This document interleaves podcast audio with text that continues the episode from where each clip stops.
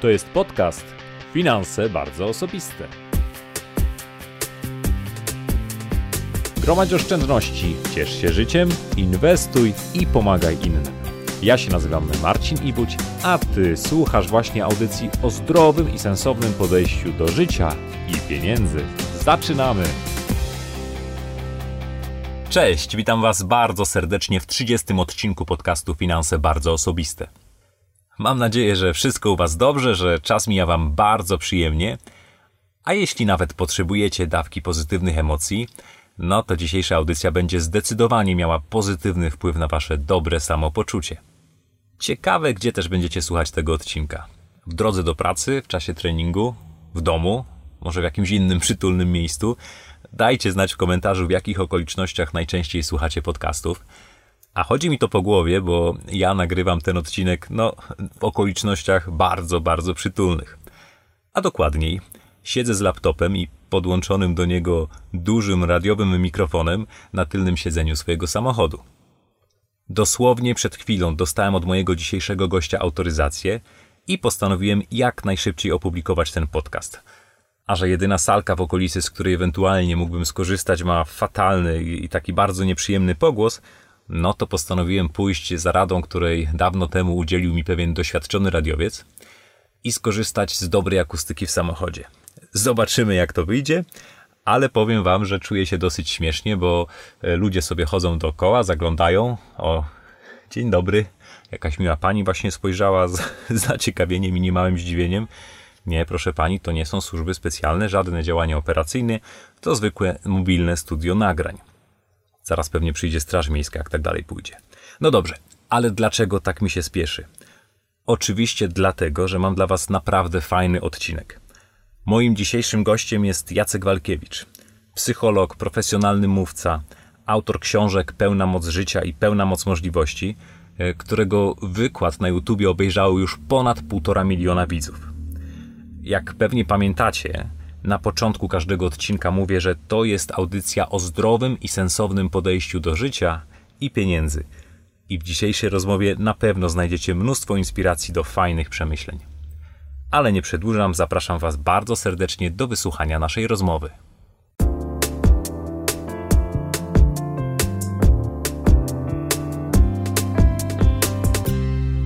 Cześć, witam Was bardzo serdecznie. Siedzę właśnie na zapleczu pewnej znanej warszawskiej księgarni przy ulicy Chmielnej 10, a naprzeciwko mnie siedzi i spogląda tutaj zagadkowo o co ja też będę pytał e, nasz kolejny szczególny gość właściciel tej księgarni, pan Jacek Walkiewicz. Witam. Dzień dobry panie Jacku i bardzo serdecznie dziękuję, że przyjął pan zaproszenie do naszej rozmowy. Jest pan psychologiem, członkiem Stowarzyszenia Profesjonalnych Mówców, autorem programów szkoleniowych i wykładów dla ponad 300 firm. Tak przynajmniej brzmi fragment takiej oficjalnej notki biograficznej. Ale gdybym poprosił pana, żeby pan przedstawił się tak mniej oficjalnie, bardziej prywatnie naszym słuchaczom, to co mógłby pan powiedzieć o sobie? Kim jest Jacek Walkiewicz? No to dobre pytanie, kim jest e, Jacek Walkiewicz, w ogóle kim jesteśmy. E, na to szukamy odpowiedzi wiele lat i to się zmienia, w związku z tym to, co dzisiaj powiem, a będzie odsłuchane za 5 lat, może być nieaktualne. Proszę pamiętać, że nagrywamy to w sierpniu 2016 roku, w związku z tym w tym momencie jest tak, jak, e, jak to odbieram. Przede wszystkim czuję się e, takim, powiedziałbym, wszechświatowcem, czyli człowiekiem e, wszechświata i jakoś tak mocno to gdzieś we mnie jest zakorzenione, że, że staram się przekraczać pewne granice w sobie i jakby być cząstką czegoś większego. Mm, niektórzy mówią, że są z Warszawy, nie wiem, niektórzy są Polakami, Aha. można być ziemianinem. Ja mam takie poczucie, że jakby przynależę do, do czegoś większego. i Do wszechświata. Tak. Ja mam nowe teorie wskazują, że jest więcej niż jeden wszechświat, więc można no iść z tym jeszcze dalej. Wielowszechświatowcem. Ale z tym się wiąże oczywiście y, w codzienności takie rzeczy jak duża otwartość na doświadczenie życia. W związku z tym na pewno jestem człowiekiem, mm, który lubi życie smakować. I, czyli jestem smakosz. tak. Ta otwartość na życie y, emanuje ze wszystkich Pana wykładów, e, z filmów, z książek, które Pan pisze i do tego za chwilę jeszcze wrócę. Pańska popularność eksplodowała tak naprawdę po publikacji tego wykładu, który pan wygłosił we Wrocławiu. Pełna moc możliwości. Już ponad półtora miliona odsłon na YouTubie. Dzięki temu tak naprawdę większość osób mogła e, pana poznać, dowiedzieć się, kim pan jest. Ale jak pana życie wyglądało wcześniej? Bo to jest zawsze interesujące. Wyglądało dokładnie tak samo, jak wygląda. Y, bo robiłem dokładnie to, co robię i y, tego typu wykłady, które prowadziłem, y, prowadzę nadal. W związku z tym ten film tylko rzeczywiście w jakiś sposób dał możliwość zajrzenia do, do mojego życia i do tego, co robię, osobom niezwiązanym z biznesem, czyli ja byłem dostępny głównie dla korporacji, dla firm i, i tam można było mnie spotkać. Dzisiaj dzięki internetowi, no, można mnie e, spotkać tam, gdzie się jest, tak, na komórce, na komputerze, w każdym miejscu, także mm, gdzieś miałem maila od ludzi, którzy oglądają ten film na, na jakimś statku pływającym gdzieś tam na oceanie. Także w zasadzie niewiele się zmieniło, poza tym, że jestem osobą w jakiś sposób e, publiczną, czyli rozpoznawalną, czyli mm, obce osoby, co mi się nigdy nie zdarzało, podchodzą do mnie w różnych publicznych miejscach. E, I no, to, to jest ta istotna zmiana, y, której wcześniej nie było. I być może idea, mm, czy idee, które gdzieś tam y, propagowałem, y, no, dotarły do większej grupy ludzi i stały się bardziej popularne i wywarły większy wpływ na ludzi, tak? Czyli jest więcej tych, którzy sami szukają i którzy z tego korzystają, niż w moim wcześniejszym życiu, kiedy to było wszystko głównie dla firm E, I za to wszystko płaciły firmy, w związku z tym uczestnicy w większości byli zmuszeni do bycia na sali wykładowej, na której ja wykładałem. Dzisiaj jest tak, że wielokrotnie sami chcą i, przychodzą, i to są te osoby prywatne, także mm, to jest zupełnie inna kategoria słuchacza, takiego, który szuka. E, dla mnie, z mojej perspektywy, bardzo takiego satysfakcjonującego. A wcześniej w zasadzie nie miałem dostępu do przysłowiowego Kowalskiego, tylko do y, człowieka, którego firma skierowała na spotkanie ze mną. Mhm. Jestem świeżo po lekturze pana książki Pełna moc możliwości. Tam y, jest kilka takich biograficznych, drobnych wątków i tak się zastanawiałem, czy pan zawsze chciał robić to, co pan robi, czy tak od razu pan wiedział, że chce być pan psychologiem, że to jest to, co Pana interesuje? Nie, no, nie wiedziałem, że chcę być psychologiem, bo studiowałem na weterynarii, w związku z tym Aha. Y, wejście w dorosłe życie zawodowe wiązało się z wizją bycia weterynarzem, czyli moje pierwsze studia to weterynaria, niedokończone. E, psychologia mm, interesowała mnie, ale w zakresie parapsychologii y, i to w szkole średniej rzeczywiście, natomiast bardziej interesowało mnie wszystko to, co paranormalne niż to, co dotykalne. Dopiero na psychologii jakby odkryłem, że ilość tematów dotyczących człowieka jest tak duża i bogata, że cała ta parapsychologia to jest jakiś margines i najmniej istotny. Ale mm, ja dosyć szybko, bo mając 33 lata, odkryłem, że e, chcę robić to, co robię, dokładnie tak. Czyli będąc na spotkaniu z mm, Tomaszem Warmusem, takim mówcą, w latach 90. dużo prowadził wykładów, między innymi u nas w firmie, na jego wykładzie, y, i zresztą często powtarzam, że to dzięki niemu wszystko, odkryłem, że y, to jest dokładnie to, co by mi odpowiadało. Krótka forma, a dająca bardzo duże możliwości przekazu. To przez lata oczywiście nie było popularne, bo były popularne szkolenia, warsztaty dwudniowe, trzydniowe. TED rzeczywiście to chyba zmienił y, również nie tylko w moim życiu, ale w ogóle w życiu innych, że odkryli wartość takiego przekazu wykładowego, który zupełnie inny niż szkolenia warsztatowe. Także mogę powiedzieć, że dosyć szybko odkryłem sobie, że chcę to robić, że będę to robił i, i to robię. I będę dalej robił. Tu się niewiele zmieni. Jeszcze trochę podrążę, bo zależy mi, żeby nasi słuchacze naprawdę jak najlepiej pana, pana poznali. Z pana książki emanuje, no oczywiście jest tam mnóstwo inspiracji, a takiej inspiracji mądrej, odległej od takiego hura optymizmu, który którym epatują różni mówcy motywacyjni. E, I, i, I bije z niej taki spokój i coś, co nazwałbym życiową mądrością, wynikającą z doświadczenia, taki, taki dystans zdrowy do życia. Z czego to wynika? Jakie, jakie sytuacje życiowe ukształtowały to pańskie podejście do życia? To, że jak pan mówi teraz o sobie, jest pan wszechświatowcem. No, już odpowiedział pan na pytanie sam w zasadzie z doświadczenia. I to doświadczenie chyba wszyscy mają z wiekiem, natomiast zajmując się tym, czym się zajmuję, nauczyłem się może bardziej być refleksyjnym i przekazywać to doświadczenie, czyli umieć nazywać to, co się dzieje, tak, wokół mnie, widzieć te zjawiska, które też wszyscy pewnie widzą, tylko nie wszyscy je zapisują, a ja na przykład zapisuję. Mam taką filozofię think on paper, czyli no, myśl na kartce papieru, mhm. zapisuj, wracaj do tego i jakby wokół czasami zwykłych myśli, no dam taki przykład, jestem gdzieś w tym roku na w czasach, na, na wyjeździe za granicę, na kempingu, czytam jakieś pismo i tam jest takie zdanie, nawet już nie wiem czyje, że nadmiar rodzi deficyt. Mhm. To dla mnie to jest jak odkrycie nagle Ameryki. Ja od razu biegnę i, i zapisuję, bo to jest piękne zdanie nadmiar rodzi deficyt, y, z czego mm, wynika, że im więcej mamy, tym tak naprawdę bardziej nam brakuje i tak w życiu jest. Żyjemy w świecie dostatku, a ciągle nam czegoś brakuje. Ja to widzę, ja to zapisuję, inni to czytają i gdzieś tam odkładają, w związku z tym trochę jestem uwrażliwiony na to, co się wokół mnie dzieje, z racji tej pracy, którą wykonuję. A te doświadczenia, one myślę, że jakoś bardzo nie odbiegają od y, doświadczeń innych ludzi. Praca w korporacji, potem wyjście, dzieci, jakieś tam własne mm, zmiany w życiu, rozwód, ponowny ślub. Y, no, takie naprawdę, y, powiedziałbym, klasyczne, tradycyjne doświadczenia, które większość ma. Mm, I tylko ja zajmuję się czym się zajmuję.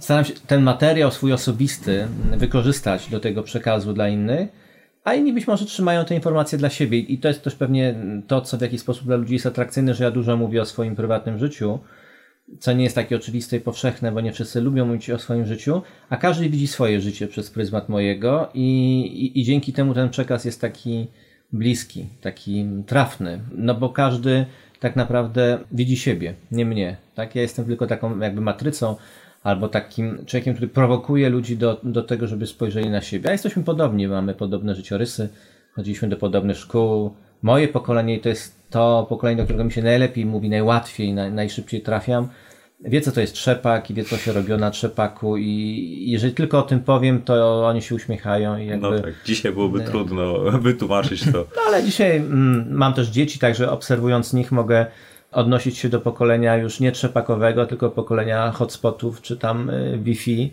y, i oni też gdzieś to odbierają. Pewne prawdy są uniwersalne wspólnym mianownikiem y, w Pana działalności, takim słowem kluczem jest pełna moc. Książka pełna moc życia, pełna moc możliwości. Jesteśmy w księgarni pełna moc słów. No to czym jest ta owa pełna moc? No jest pewną metaforą życia nieudawanego, tylko udanego. Takiego pewnie idealnego, bo oczywiście to jest tak, że zbliżamy się do, do jakiegoś swojego wyobrażenia, mm, tego jakby nasze życie miało wyglądać. To wyobrażenie też się z wiekiem zmienia. Poza tym my się zmieniamy, w związku z tym czasami jak już dojdziemy do tego, o czym byśmy marzyli, to jesteśmy innymi ludźmi i już szukamy czegoś innego, ale to też jest taki przykład inspiracji, czyli właśnie y, czegoś, co nagle przychodzi do głowy. W moim przypadku mm, to było spotkanie z Brianem Tracy, jego wykład na temat sprzedaży. I on w którymś momencie powiedział, że samolot jak startuje musi mieć pełną moc silników, żeby się oderwać, bo bez tego się nie, nie, nie oderwie od pasa startowego. I bardzo mi się to podobało, jakby od razu mi się to ułożyło w taką całość, że tak jest z życiem. Mm, i, i ta pełna moc oczywiście e, zawiera wiele różnych aspektów, o których ja mówię, ale jest wzięta z e, lotnictwa i, i oznacza trochę wszystko albo nic. E, albo wyjdziesz poza tą prozę życia i polecisz w stronę tych, tych, tych marzeń, gwiazd, jak niektórzy mówią, tego oceanu możliwości, no albo będziesz jeździł po tej płycie lotniska i nigdy nie wystartujesz. W związku z tym przełożyłem to na swoje szkolenia. 10 lat temu ten tytuł budził zdumienie, czasami uśmiech y, taki yy, dziwny u rozmówców bo klasyczne tytuły brzmiały y, zarządzanie zespołem, tam leadership, skuteczna sprzedaż, w związku z tym pełna moc sprzedaży brzmiało to dla niektórych nie do końca poważnie. Ale ja miałem taką filozofię, mam zresztą, żeby robić swoje i, i utrzymałem ten tytuł do wszystkiego, co robię i dzisiaj on stał się jakąś tam marką i dzięki temu wykładowi mm, myślę rozpoznawalną nawet. już to nikogo nie, nie dziwi i nie zastanawia, a mm, tak naprawdę jest to dobre potwierdzenie, że mm, trzeba robić swoje. To porozmawiajmy trochę o tych marzeniach, do których Pan nawiązał, bo pisze Pan, że marzenia się realizuje, a nie czeka, aż się zrealizują. I no, wiele osób marzy, a tylko nieliczni idą tak naprawdę za tymi marzeniami. Dlaczego tak się dzieje? Jest wiele powodów. Myślę, że główny jest taki, że nie jesteśmy wychowywani w duchu podążania za marzeniami, że raczej świat idzie w stronę podążania za pieniędzmi. I, i ten świat, oczywiście, który my znamy, tak, bo ja odnoszę się, jakby jestem zaczepiony w naszej kulturze europejskiej. Gdybym był teraz w Azji albo w Afryce, to być może wiele z moich treści no, nie byłaby w tamtym miejscu adekwatna do, do, do sytuacji, ale my żyjemy w świecie, który trochę stracił tą odświętność, bo ja jestem jeszcze z tego pokolenia, gdzie odświętne były jeansy, wszystko było i banan, i pomarańcza, i kawa, i, i praktycznie każdy produkt, którego nie było, a prawie nic nie było, e, był czymś wyjątkowym. W naszym świecie e, trudno jest zrobić z kawy czy z telewizora nawet e, coś odświętnego, w związku z tym dla mnie marzenia są takim właśnie wyjściem poza codzienność, są czymś uroczystym, czymś trudnym czasami do zdobycia, ale dającym taką szerszą perspektywę, częścią szerszej wizji. Natomiast my, oczywiście mówiąc o marzeniach, w większości jednak obserwujemy w sobie potrzeby materialne. Tak? Mało osób y, ma, myślę, marzenia z kategorii być. Większość jednak ma z kategorii mieć. One są najłatwiejsze też do pokazania.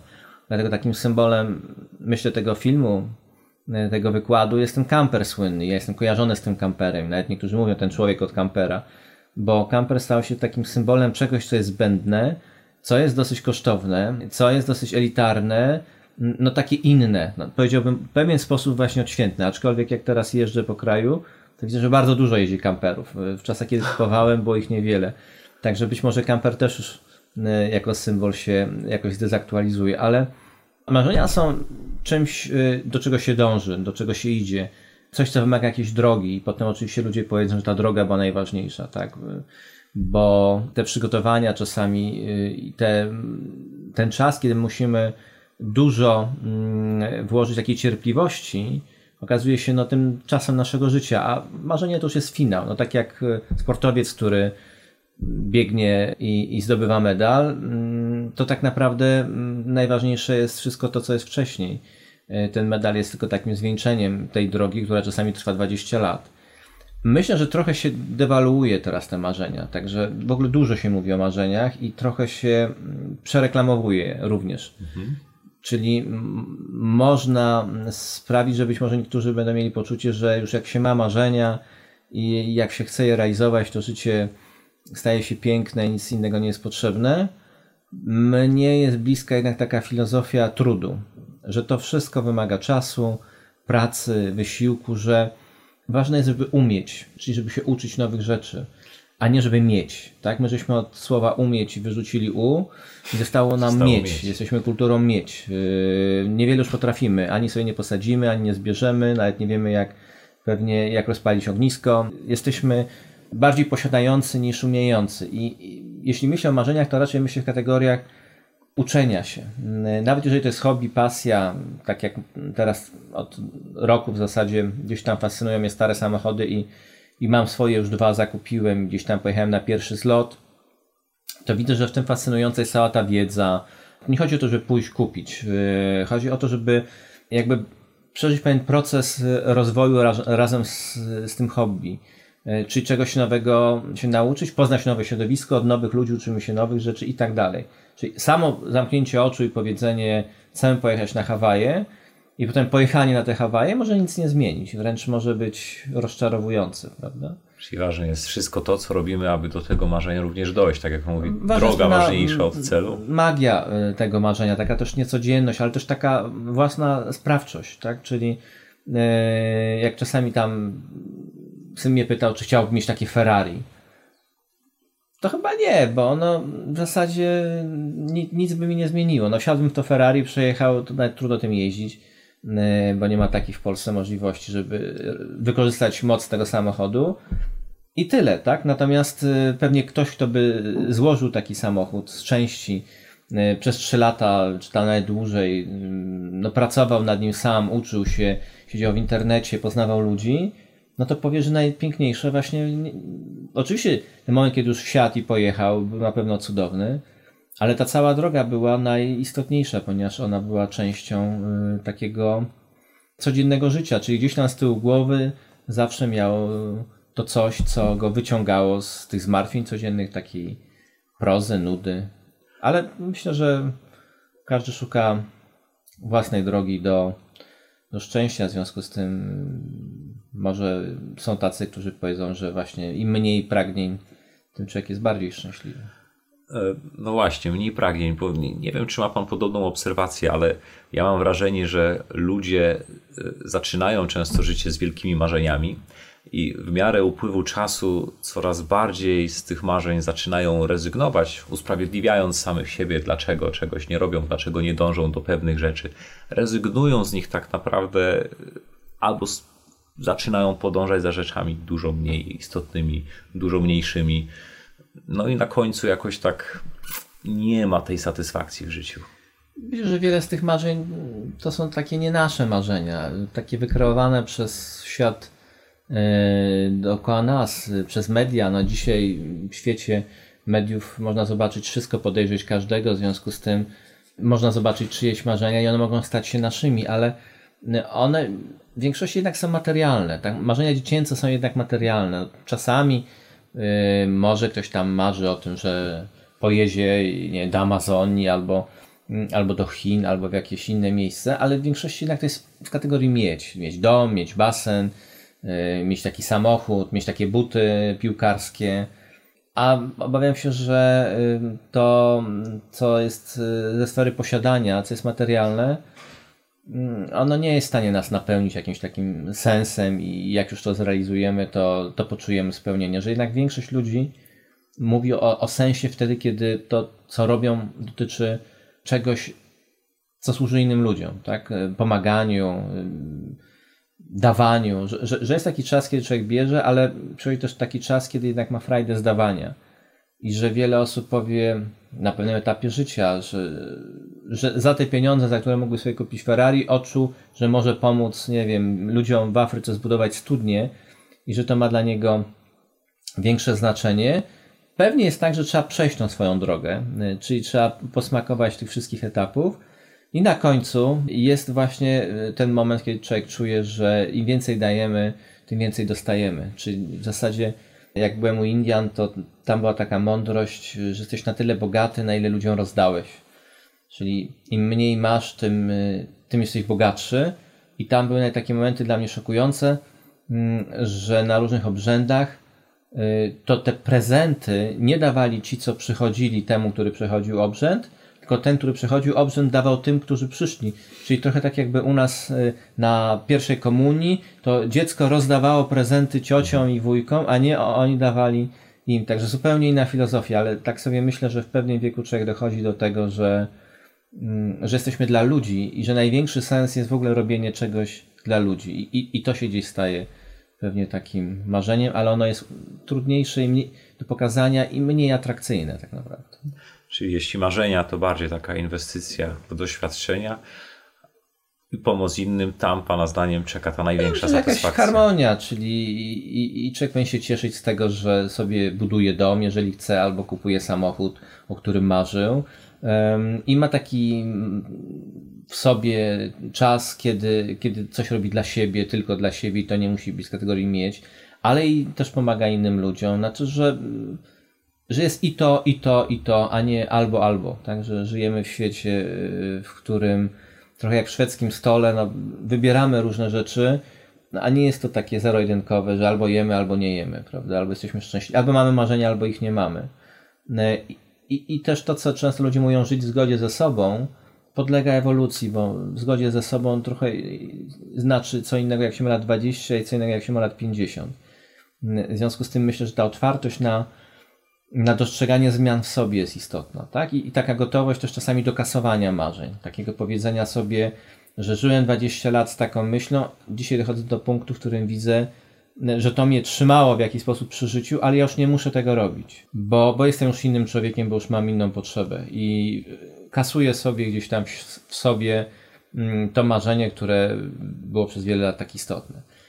Ale tak jak mówię, to jest doświadczenie osobiste, bo lubię też mówić, że zwycięzcy nigdy nie rezygnują, czyli że jak człowiek ma ochotę się poddać, to, to, to idzie dalej, tak? Ale to sami musimy sobie odpowiedzieć, mhm. czy to, do czego idziemy, jeszcze jest warte tego, żeby tam iść, czy, czy już jesteśmy gotowi zmienić swoją drogę.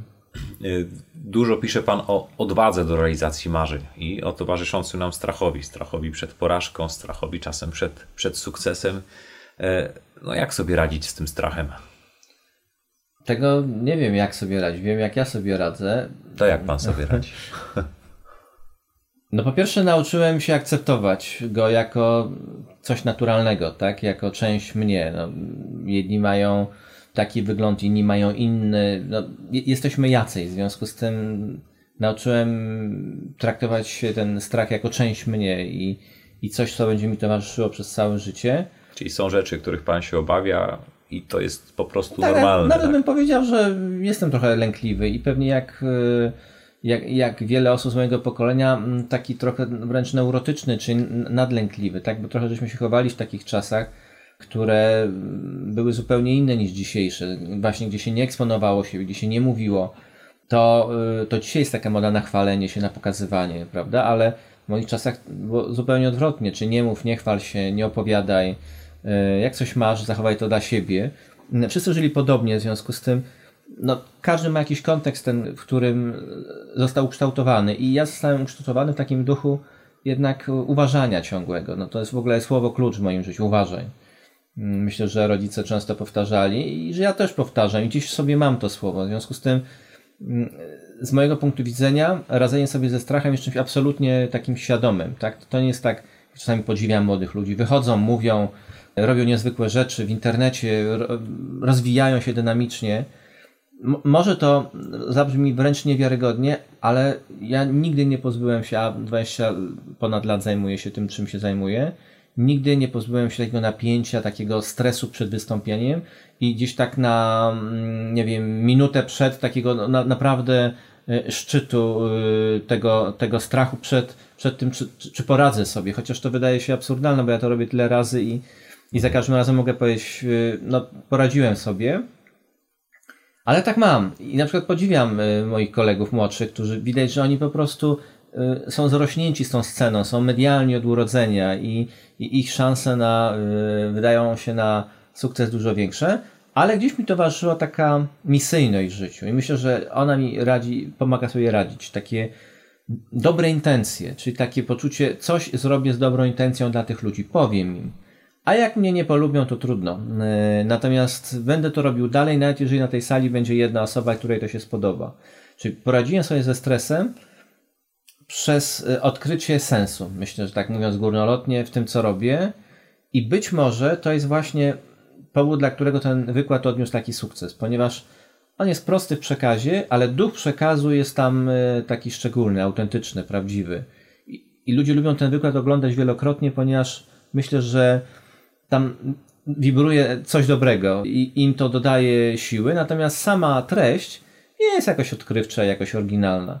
W związku z tym ja bym powiedział, że radzę sobie przez, już to dzisiaj powiedziałem, przez tak zwane rób swoje, tak? Mhm. Robię swoje z dobrą intencją i z taką misją, którą sobie kiedyś zbudowałem, nawet zapisałem, tak jak radzą, że będę wspierał innych ludzi w podejmowaniu odważnych decyzji w celu podnoszenia jakości życia, jakbyśmy tego nie rozumieli, mhm. że będę to po prostu robił, a mogę to robić słowem, bo, bo tak potrafię.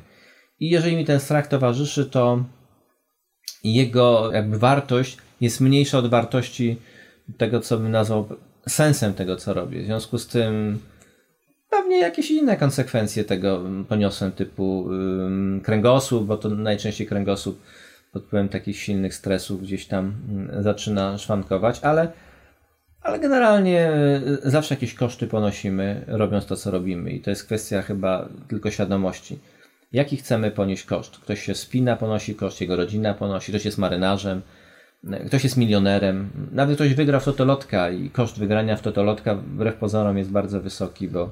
Często po wielu latach wraca się do gorszej sytuacji niż przed Dokładnie, wygraną. a poza tym zmienia się sytuacja czasami w obrębie rodziny, w obrębie znajomych, no jest, za wszystko w życiu trzeba zapłacić jakąś cenę. Jest tylko pytanie, czy te koszty i zyski w jakiś sposób się równoważą, bilansują, albo czy te zyski jednak przewyższają. I, i dla mnie warto ponieść pewien poziom stresu i tego strachu dla zrobienia czegoś, co, co chcemy zrobić po prostu. Pomaga Pan ludziom, motywując ich w jakiś sposób do podejmowania odważnych decyzji. Ta odwaga również bardzo często przewija się w, w tym, o czym Pan mówi, o czym Pan pisze, i e, wymienił Pan takie cztery składowe elementy odwagi: zaufanie do samego siebie, ryzyko, decyzje, zaangażowanie. Powie Pan krótko, co to znaczy, jak Pan do tej odwagi podchodzi żeby jakoś y, ją opanować i móc y, na nią wpływać, no, rozbiłem ją na takie powiedzmy cztery składniki, y, wychodząc z założenia, że pierwszym i najistotniejszym, który pociąga wszystkie te trzy następne za sobą, jest coś, co jest dla mnie takim życiowym kapitałem, czymś, co nazywam czasami zasobem, takim naturalnym w sobie, a ja to nazywam zaufaniem do siebie. Mm, bardziej jakby zaufaniem niż wiarą w siebie. Nie? Wiara jest dla mnie jakaś taka niedotykalna, jakaś taka mhm. ulotna, y, czymś, co trudno sobie wzbudzić. Natomiast zaufanie dla mnie wypływa z doświadczenia swojego życia, właśnie z autorefleksji, mm, ze świadomości, co żeśmy już osiągnęli, jakby z takiego wglądu w to, kim jesteśmy. I i to najprostsze słowo oznacza dla mnie poradzę sobie, tak? Czyli jutro sobie poradzę, pojutrze sobie poradzę. Nie oznacza, że sam oczywiście, to, to, to nie jest taka filozofia, wszystko sam do wszystkiego sam dojdę, ale że znajdę sposób. Znalazłem, jak byłem w szkole podstawowej, znalazłem, jak byłem w szkole średniej, w różnych sytuacjach i, i znajdę dalej. Czyli taki rodzaj wglądu w swoje możliwości, wynikające z, no, z tego, co już przeżyłem, i dające podstawę pod te trzy elementy następne, czyli gotowość do ponoszenia ryzyka. No, mhm. Trudno się zmieniać, rozwijać, realizować marzenia bez ponoszenia ryzyka. W ogóle myślę, że trudno żyć, ale właśnie ten samolot, który się odrywa od y, płyty lotniska, no on jest dla mnie właśnie takim przykładem, że ludzie musieli ponieść ryzyko tego oderwania się. To jest niezwykłe, bo te samoloty latają, ale ale tak naprawdę mm, w każdym momencie mm, jest ryzyko i nadal jest. Nic się nie zmieniło, bo, bo są turbulencje, bo ptak może wpaść. Y, w związku z tym y, musi w życiu być ryzyko. Ono jest niezbędne w, w rozwoju. Czyli unikanie ryzyka tak naprawdę. To jest w ogóle niemożliwe. Nie Oczy, oczywiście jest gdzieś ryzyko i gdzieś brawura. Tak? Ja nie, nie mówię o takich sytuacjach, ktoś sobie postanowi, że na trasie z Warszawy do, do Wrocławia przejdzie półtorej godziny i będzie jechał 250, ponosząc ryzyko. No, jakby to zupełnie, tam nie ma dla mnie dobrej intencji już w tym, bo, bo tam jest za duże zagrożenie życia. W związku z tym myśląc o, o, o ryzyku, jednak myślę o czymś, co jest um, jednak e, służące czemuś dobremu. Hmm. Tak? Jeśli ryzyko, to z dobrą intencją. No tak, no, już pan Doba, który wypływa e, swoim kajakiem, na ocean jest dla mnie zupełnie innym przykładem, chociaż ponosi ogromne ryzyko. Tak. Być może nawet większe niż, niż na tej trasie, o której mówi jadąc samochodem. Ale mm, no, bez ryzyka nie ma zmian, nie ma rozwoju, nie ma życia, nie ma nauki, nie ma niczego.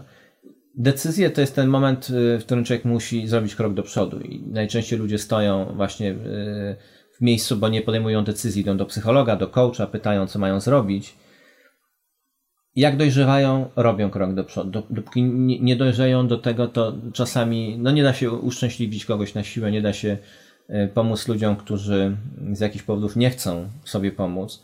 W związku z tym to jest trudny moment, ale e, on się jest w stanie pojawić, jeżeli jesteśmy gotowi na ryzyko, jeżeli ufamy sobie. Dla mnie takim symbolem zawsze było robienie z grupą, dzisiaj już tego nie robię, ale wiele lat temu było dosyć popularne, chodzenie po rozżarzonych węglach. Rażone węgle mają tam prawie 700 stopni, w związku z tym wyobraźnia pracuje. Wejście na to bosymi stopami jest dosyć tak. dla niektórych Miałem trudne. przyjemność tego doświadczyć. Ale trzeba wejść. No po prostu nie można stać w nieskończoność. Jest moment, w którym trzeba podjąć decyzję i, i, i jest moment, w którym trzeba przejść. Czyli jakby na końcu tego wszystkiego jest zaangażowanie, czyli powiedziałbym, to jest tak kwintesencja życia z pełną mocą. Czyli jakby poddanie się temu, co się dzieje. Zaangażowanie się, czyli bycie w takim stanie chcę, a nie muszę, a nie trzeba. Dlatego powiedziałem, że to, co się zmieniło w moim życiu, to to, że przychodzą ludzie na wykład, którzy chcą. I oni są zaangażowani jeszcze przed wykładem, tak? Tak. A przez wiele lat miałem tak, że siadali ludzie wysłani przez swoje firmy, no i oni tam musieli być. E, Zupełnie inna jest e, jakość, tak? No, oczywiście to można zmienić w trakcie, mówiąc do ludzi, porywając ich za sobą, ale w życiu ta różnica między chcę a muszę to jest różnica między życiem udanym i udawanym, bym powiedział. E, Że to udane jest właśnie tam, gdzie się ludzie angażują, ale nie ma możliwości zaangażowania, jeżeli człowiek nie ma zaufania do siebie, tak? I, i jakby w tym widzę o- odwagę, w tym, że ludzie jak coś robią, to robią już tak na cały etat, a nie tak e, trochę na pół. Być może też jest to kwestia wychowania w naszych czasach, w których się wychowałem. No, nie można było tak trochę. E, W zasadzie był trochę taki system zero-jedynkowy, prawda? Jasne. Wsz- Wszystko powyżej wymagało już ogromnego zaangażowania. Skoro mówimy o chcę i muszę, nawet pan użył określenia etat, e, kończą się właśnie wakacje i bardzo wiele osób musi wrócić do pracy, do swoich codziennych zajęć. No i dla wielu oznacza to powrót trochę do takiej szarej rzeczywistości, w której trudno o pasję i trudno o, o zaangażowanie. Jak odnaleźć swoją pasję czy w ogóle warto ją szukać? To, to jest trochę tak, jak żeśmy, zresztą opisuję to, e, byli w Cannes i tam stały piękne łodzie motorowe i mój syn spytał, czy chciałbym taką mieć i, i tam siedzieli ludzie i pili szampana i powiedziałem, że w zasadzie nie, bo to nie jest mój świat. Yy, oczywiście przez chwilę pewnie bym się fajnie poczuł tam będąc, ale ci ludzie, którzy tam siedzą, nie mają takiego poczucia, że oni siedzą na łodzi za 5 milionów euro i że piją szampana, na którego w większości nie stać. To jest Nie robią tego z pasją. czy to jest ich świat? Nie, no, piją szampana. W związku z tym pewnie największą sztuką jest umieć odnaleźć się tam, y, gdzie się jest i nie do końca jest tak, że ludzie muszą po urlopie wrócić do pracy. Mm, Po prostu to jest konsekwencja wielu decyzji, które podjęli.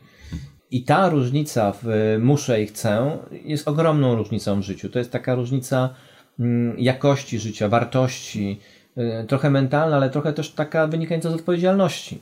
Skończyłem jakieś studia, to był mój wybór. Podjąłem jakąś pracę, to jest mój wybór. Ożeniłem się, to jest mój wybór. Mam dzieci, to jest mój wybór. Dzieci wymagają jakiejś tam opieki, zaangażowania, pieniędzy.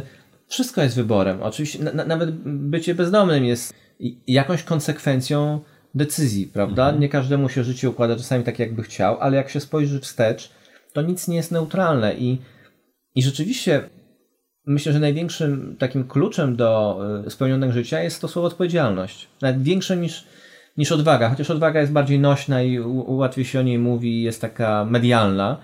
Odpowiedzialność, czyli y, świadomość y, tego, że właśnie za wszystko płacimy cenę i że wszystko ma swoją konsekwencję.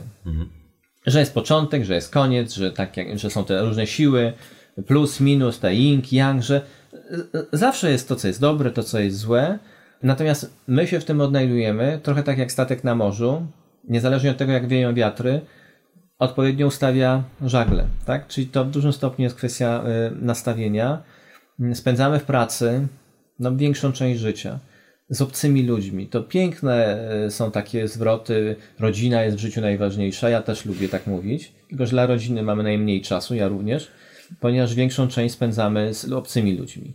I jakby taka świadomość tego, że i to chyba było jedno z największych moich odkryć, że to jest moje życie, że ja przez 8 godzin oddaję tutaj życie i mogę albo udawać, że żyję, albo mogę właśnie żyć na cały etat z pełną mocą i z zaangażowaniem, czy jak robię tabelkę w Excelu, to robić y, z poczuciem frajdy robienia tabelki w Excelu.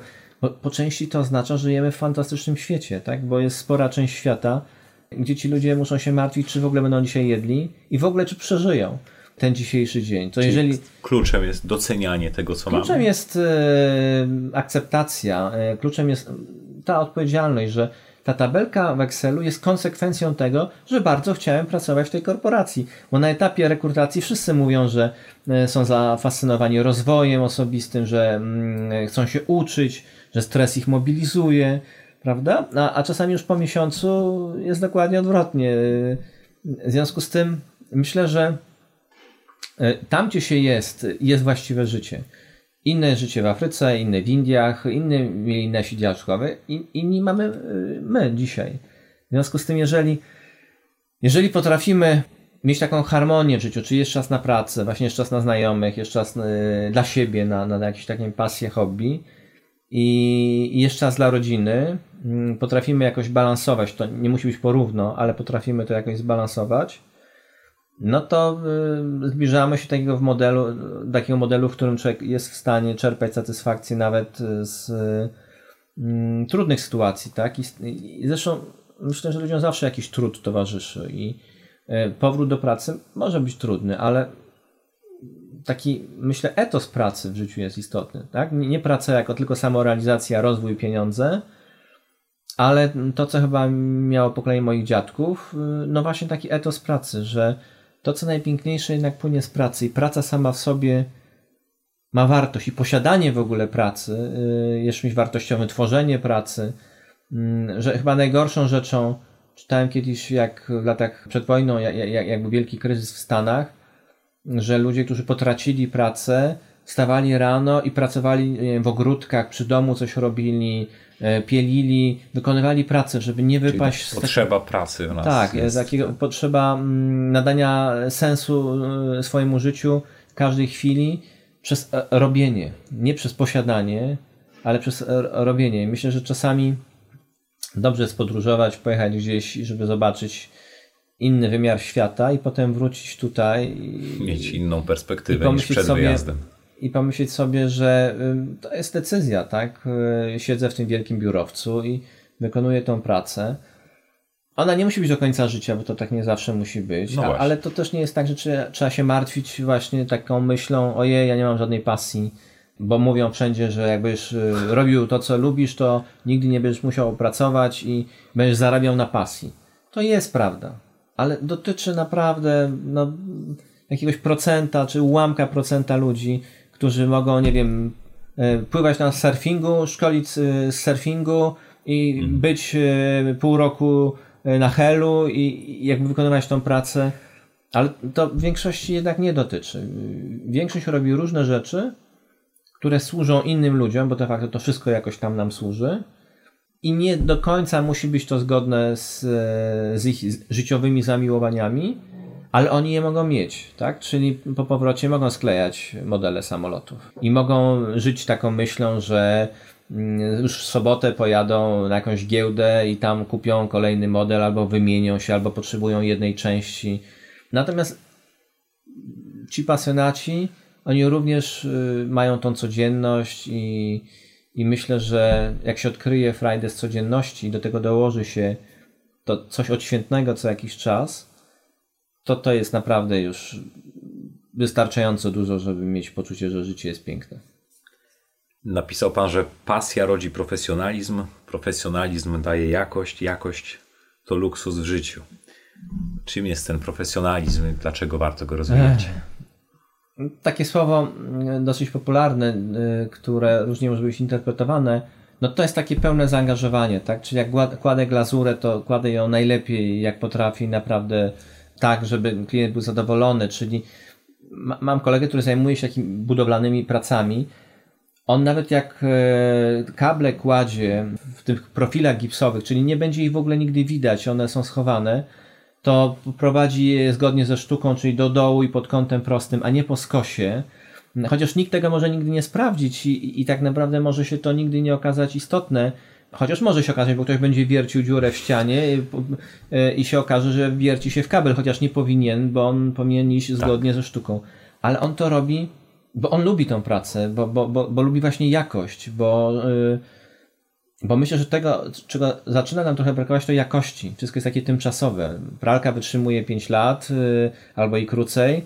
Yy, wszystko jest takie z zewnątrz ładnie opakowane, natomiast yy, zaczyna być takie tymczasowe, takie z krótkim terminem ważności. I, i dużo tych rzeczy przechodzi przez nas. No, jednak bliska mi była taka, taka filozofia y, kiedyś, że te produkty są trwałe, tak? Że, że, że to jest e, coś, co wytrzyma 30 lat na przykład. No, dzisiaj pewnie z ekonomicznego punktu widzenia tak nie może być, ale jak zaczniemy trochę tak funkcjonować, to zaczniemy tak budować relacje z ludźmi, tak, że to, a, to bez znaczenia, to, to w tym momencie jest istotne, czyli zaczniemy być bardziej agresywni w relacjach. No, mówi się o agresywnej sprzedaży, takiej, że komuś wcisnąć, wetknąć szybciej, szybciej, szybciej. Mm, ludzie to wezmą sami znowu innemu, wetkną coś swojego, przekręcanie liczników, oszukiwanie w tak wielu branżach. No myślę, że to, to nie jest dobry kierunek. Tak? Że tam już nie można mówić ani o pasji, że pasjonat motoryzacji nie przekręci licznika. Najzabawniejsze jest wtedy w tym wszystkim to, że mm, wszyscy zaczynamy funkcjonować w tym systemie, tak? Bo y, my coś dajemy złego komuś, ktoś komuś i to do nas wróci. Odwrotnie niż dajemy coś dobrego i to wraca. Dlatego myślę, że ludzie, którzy wykonują coś z pasją, robią to profesjonalnie, czyli mówiąc najlepiej jak można y, to zrobić w danym momencie, jak oni mogą to zrobić. I że ta jakość jest czymś, y, co dzisiaj staje się luksusem, tak, za, co się już zaczyna dużo płacić, za, bo to widać w restauracjach. Y, to samo jedzenie można różnie ułożyć, można różnie podać. I myślę, że czasami człowiek ma ochotę zapłacić trochę więcej, ale brać udział w takiej uczcie kulinarnej, a nie po prostu się najeść. Tak, że, są momenty, kiedy po prostu musimy szybko coś zjeść, bo jesteśmy głodni. Są takie momenty, kiedy mamy ochotę na ucztę kulinarną. Ja jestem wielkim miłośnikiem programów kulinarnych, gdzie rywalizują ze sobą e, różne osoby, e, a szczególnie jak to są dzieci, to jest dla mnie fascynujące. I tam w tych programach to, co jest najbardziej fascynujące, to właśnie jak ze zwykłego mięsa, z którego my robimy normalnego kotleta, zrobić coś niezwykłego. A najbardziej fascynujące jest to, że można to tak podać, że to się je oczami. I no, tak funkcjonują Japończycy. Tam no, no, forma jest istotna, prawda? Nie, nie, nie tylko treść. I oczywiście nie musimy tak codziennie funkcjonować, ale co jakiś czas myślę, że gdzieś mamy potrzebę takiego dotknięcia, mm, w cudzysłowie, luksusu. Ja osobiście jestem też estetą, nie lubię byle jakości. No, nie, nie, lubię, nie lubię jak wchodzę do hotelu, który jest elegancki, a na umywalce jest niezdarty kod paskowy e, ze sklepu, gdzie ta umywalka została kupiona. On jest tam przyklejony i ludzie, którzy montowali tego nie zdjęli. Może to jest nienormalne dla niektórych, ale na przykład e, mnie to jakoś e, razi, drażni mi. Jestem gotów sam wziąć i zaskrobać, żeby inni nie musieli na to patrzeć. Panie Jacku, za chwilę w księgarni pojawią się klienci, bo zbliża się godzina 11. Porozmawiamy na koniec jeszcze trochę o pieniądzach. E, mhm. Ten podcast Finanse bardzo osobisty jest o takim zdrowym i sensownym podejściu do życia o pieniędzy, o tym, że nie warto pakować się w długi, e, że nie warto konsumować nadmiernie. Jeżeli już korzystać z pieniędzy, to po to właśnie, żeby realizować swoje pasje i marzenia. Jakie jest Pana podejście do pieniędzy? Moje jest takie, że nie mieć pieniędzy to żaden wstyd, ale cholerna niewygoda. E, to oczywiście żart gdzieś zasłyszany. Ja mam dosyć y, pewnie zdrowe podejście, mianowicie one przychodzą i odchodzą i są jak, jak, jak prąd, tak? Bo nawet nie musimy ich widzieć, czyli one są w banku, kartą płacę, coś przepłynęło, impuls widzimy przepłynął i widzimy efekt. I służą i powinny y, służyć ludziom, y, powinny być, jak to się ładnie mówi, sług być sługą, a nie panem człowieka, powinien służyć, a, a nie zarządzać ludźmi. Moja filozofia, przekonanie zbudowane wiele lat temu jest takie, że będę ich, będę ich miał tyle, ile będę potrzebował. Gdzieś mam ugruntowane w sobie takie podejście. Jeżeli ich z jakichś powodów nie mam, to znaczy, że tak ma być, tak? Natomiast y, od dziecka miałem tak, że właśnie miałem marzenia różne, naprawdę wyrastające poza moje możliwości. I jak mówiłem rodzicom, to mówili, ale skąd ty weźmiesz na to pieniądze? A potem się okazywało, że e, odkrywałem różne możliwości i że jak już wiedziałem, do czego one mają mi służyć, to one się pojawiały. Tak? Jestem taki bliski filozofii obfitości, e, że, że na świecie jest wszystkiego wystarczająco dużo i jest to tylko kwestia takiej dystrybucji tego, czy ludzie naprawdę tego potrzebują i że pieniądze są dla mądrych ludzi i że głupio zarobione są też głupio wydane.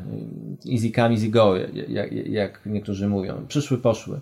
W związku z tym, jeżeli są częścią pracy, trudu i takiego świadomego działania, to inaczej je wydajemy niż jak po prostu przyszły, wpadły.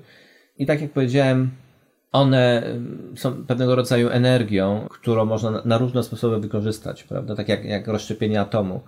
Naprawdę bardzo wiele to robi dobrego w świecie, ale również można stworzyć bombę i, i zrobić coś złego. Także same w sobie nie są złe. Ludzie, myślę, mm, mają prawo do tego, żeby oczekiwać, żeby pracować i jakby być wynagradzanym, żeby to ich zaangażowanie mm, było nagradzane i żeby oni mogli to wykorzystać dalej i, dawać innym. Pewnie bym nie chciał wrócić do koncepcji handlu wymiennego Aha. i jakiegoś takiego mm, stanu, kiedy nagle pozbywamy się ich. Myślę, że, że są potrzebne, ale powiem szczerze, nie wiem, czy ten model, w którą, ten, w którą stronę teraz idziemy, ten model takiego niewidzenia i w ogóle płacenia komórką albo za chwilę chipem w ręku, mm, czy to jest dobry model. Myślę, że jednak ludzie powinni wyciągać z kieszeni, tam powinno wpływać i powinni widzieć, y, ile jest i powinni dawać, tak? Nie, nie powinni tak. być wciągani w, w taką w pewnym stopniu manipulację. Y, stać cię, możesz, y, no potrzebujesz, właśnie. weź i się nie martw, a, a resztę samo przyjdzie. No, nigdy tego nie doświadczyłem w tak, takim stopniu, jak być może tego można doświadczyć, że, że, że się wpada w jakieś ogromne zadłużenie i że szansa wyjścia z niego jest praktycznie niemożliwa i że człowiek staje się w jakimś stopniu niewolnikiem. Może w naszym świecie nie, ale myślę, że w wielu miejscach na świecie po prostu staje się czyimś y, niewolnikiem, tak? W związku z tym y, symbolicznie nie można stać się y, niewolnikiem swoich pieniędzy. Albo nie swoich, jak to ktoś powiedział. No. Że dzisiaj ludzie lubią kupować rzeczy, których w ogóle nie potrzebują za pieniądze, których w ogóle nie mają, żeby zrobić wrażenie na ludziach, których nienawidzą. Także myślę, że dobrze jest wydawać pieniądze, które mamy. Panie Jasku, proszę powiedzieć, gdzie można więcej tej Pana mądrości znaleźć? Gdzie Pana szukać? Więcej... Gdzie Pana spotkać? Więcej mądrości można znaleźć w książkach. Aha. W mojej księgarni. Nie, niekoniecznie w moich książkach. Zapraszamy oczywiście serdecznie. Chmielna 10 w Warszawie. 10. Przez internet pan również sprzedaje? Tak. www.pelnamoc.pl Załączymy oczywiście linki przekierowania. I, e, no i czasami na spotkania, które są otwarte, one są w różnych miejscach, ale niezbyt często. Natomiast na Facebooku czy, czy na mojej stronie tam się takie informacje mogą pojawić. Ja myślę, że tego, czego bym e, życzył, to nawet niekoniecznie czytania moich książek, chociaż jest mi miło i, i, i się cieszę, ale w ogóle e, takiej otwartości na inspirację. Jak to Buddha kiedyś powiedział, inspirację można czerpać nawet z pyska krowy, bo jak się tak patrzy, jak ona tak spokojnie żuje i przeżuwa i wiele godzin, to można się właśnie uczyć medytacji, spokoju, wyciszenia. Także mm, w ogóle dobrze jest, y, myślę, mieć taki mm, kontekst, y, refleksji na temat swojego życia y, przez różne film, filmy, książki, a programy. No w zasadzie w każdym miejscu jest jakaś inspiracja. Uśmiecham się, gdy Pan mówi o tym pysku z krowy, bo właśnie kolejne pytanie, które widzę, to jest gdzie szuka Pan inspiracji i energii do działania? Wszędzie. W zasadzie nawet nie szukam, tylko um, otwieram się, tylko znajduję, a może tak. Yy, czyli jak Coelho opisał w książce Alchemik, yy, szukam znaków, tak? W różnych miejscach pojawiają się różne, różne informacje. Dzisiaj powiedziałbym, że jest nadmiar inspiracji. Bo jeżeli wpiszemy jakieś hasło w wyszukiwarce rozwój osobisty, inspiracja, motywacja, jak znaleźć siłę, no praktycznie cokolwiek wpiszemy, to ilość filmów, y, ilość y, tekstów, która wyskoczy, jest oszamiająca tak naprawdę. Mało tego, że jest bardzo dużo wszystkiego w internecie, to to wszystko jest też bardzo ciekawe i Aha. w zasadzie wszystko jest inspirujące. Dlatego dzisiaj sztuką to jest z tych wszystkich inspiracji wybrać tą jedną rzecz, która w jakiś sposób do nas dotrze, tak? Ja się zdaję czasami na no właśnie na taką przypadkowość, na takie zbiegi okoliczności.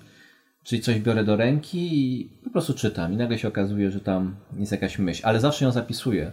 W związku z tym nie ufam swojej pamięci, raczej wręcz przeciwnie, nie ufam i, i staram się mieć to w notatniku. Na każdy rok zakładam sobie taki notatnik i wpisuję tam wszystko. Dowcip, który mi się podobał, a?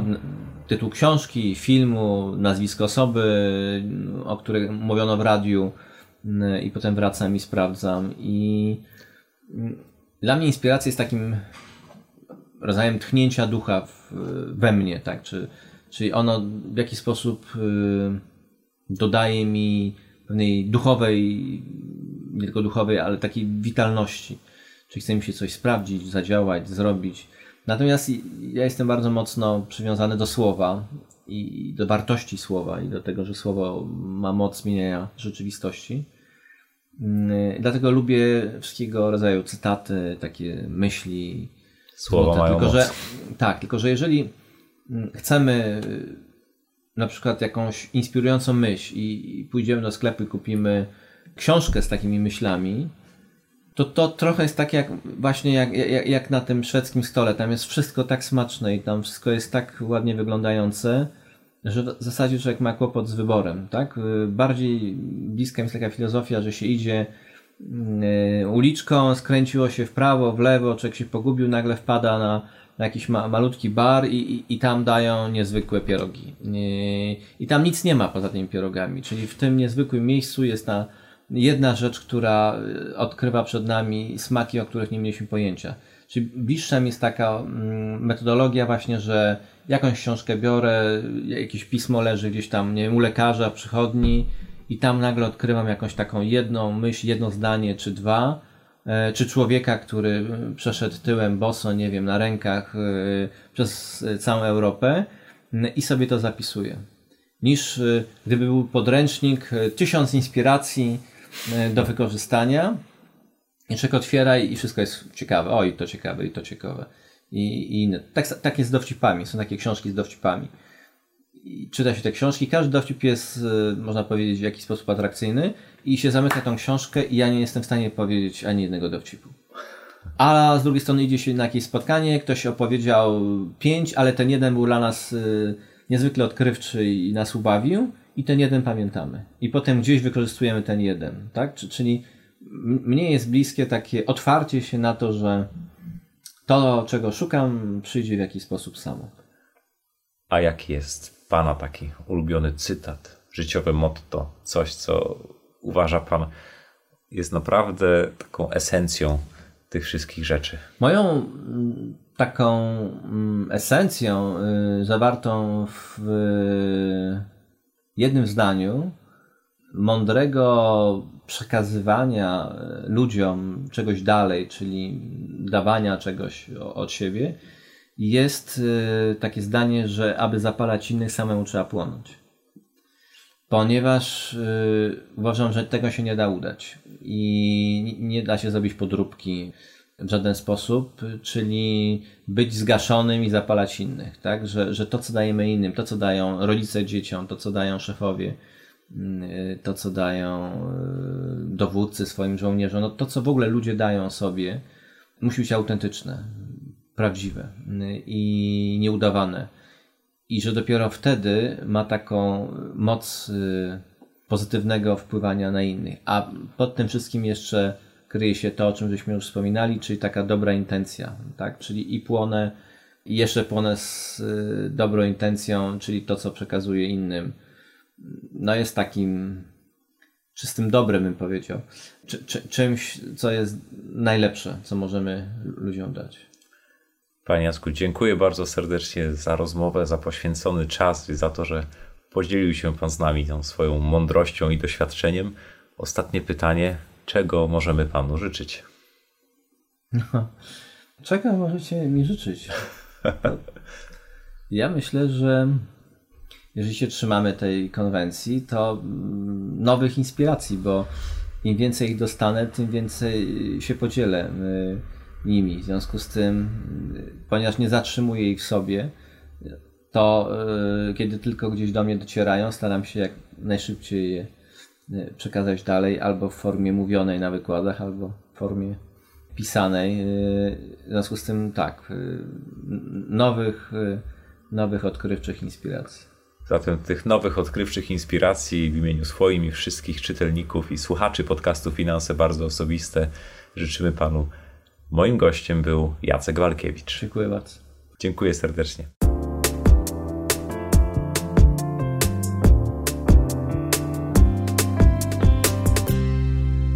I jak tam wasz nastrój po wysłuchaniu rozmowy?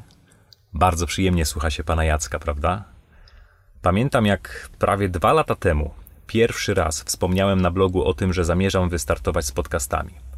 A pamiętam ten dzień bardzo dobrze, bo to było w czasie mojego pobytu w Indiach. Siedziałem sobie z laptopem pod palmą i rozmyślałem o tym, jak to fajnie będzie tak spotykać się z tymi wszystkimi ludźmi i przeprowadzać z nimi wywiady. Napisałem o tym w artykule pod tytułem Co warto, a co się opłaca. I przytoczyłem tam bardzo mądre słowa Władysława Bartoszewskiego. Są rzeczy w życiu, które warto, i są rzeczy, które się opłaca. Nie zawsze to, co warto, się opłaca, nie zawsze to, co się opłaca, warto. Jedno z moich ulubionych i najmądrzejszych powiedzeń, jakie znam. W tym samym artykule, w ramach inspiracji dla Was, wstawiłem film z wykładem Jacka Walkiewicza. Dzisiaj w notatkach do tego odcinka podcastu również oczywiście go zamieszczę, bo zdecydowanie ten wykład warto obejrzeć. Ale wpisałem też wtedy od razu pana Jacka na listę osób, które chciałbym poznać i z którymi chciałbym porozmawiać. No i właśnie kilka dni temu to się spełniło, miałem tę ogromną przyjemność. Pewnie zadziałała ta moc zapisanych celów, o, których w naszej, o której w naszej rozmowie e, wspomniał pan Jacek. No dobrze, czas już wyskoczyć z samochodu, bo jak tak dalej pójdzie, to zaraz pojawi się tutaj jakaś straż miejska, albo ktoś zacznie mnie podejrzewać, że jestem ze służb specjalnych i prowadzę właśnie działania operacyjne. Chciałbym Wam tylko przypomnieć, że już za kilka dni spotykamy się z czytelnikami bloga w kilku miastach. W poniedziałek 19 września w Gdańsku, później we wtorek 20 września w Poznaniu, w środę 21 we Wrocławiu, w czwartek 22 w Krakowie i wreszcie 26 września w poniedziałek we Warszawie. Bardzo się cieszę na te spotkania, naprawdę super będzie się spotkać, porozmawiać z Wami na żywo. Dlatego do zobaczenia i do usłyszenia już wkrótce. Trzymajcie się, cześć.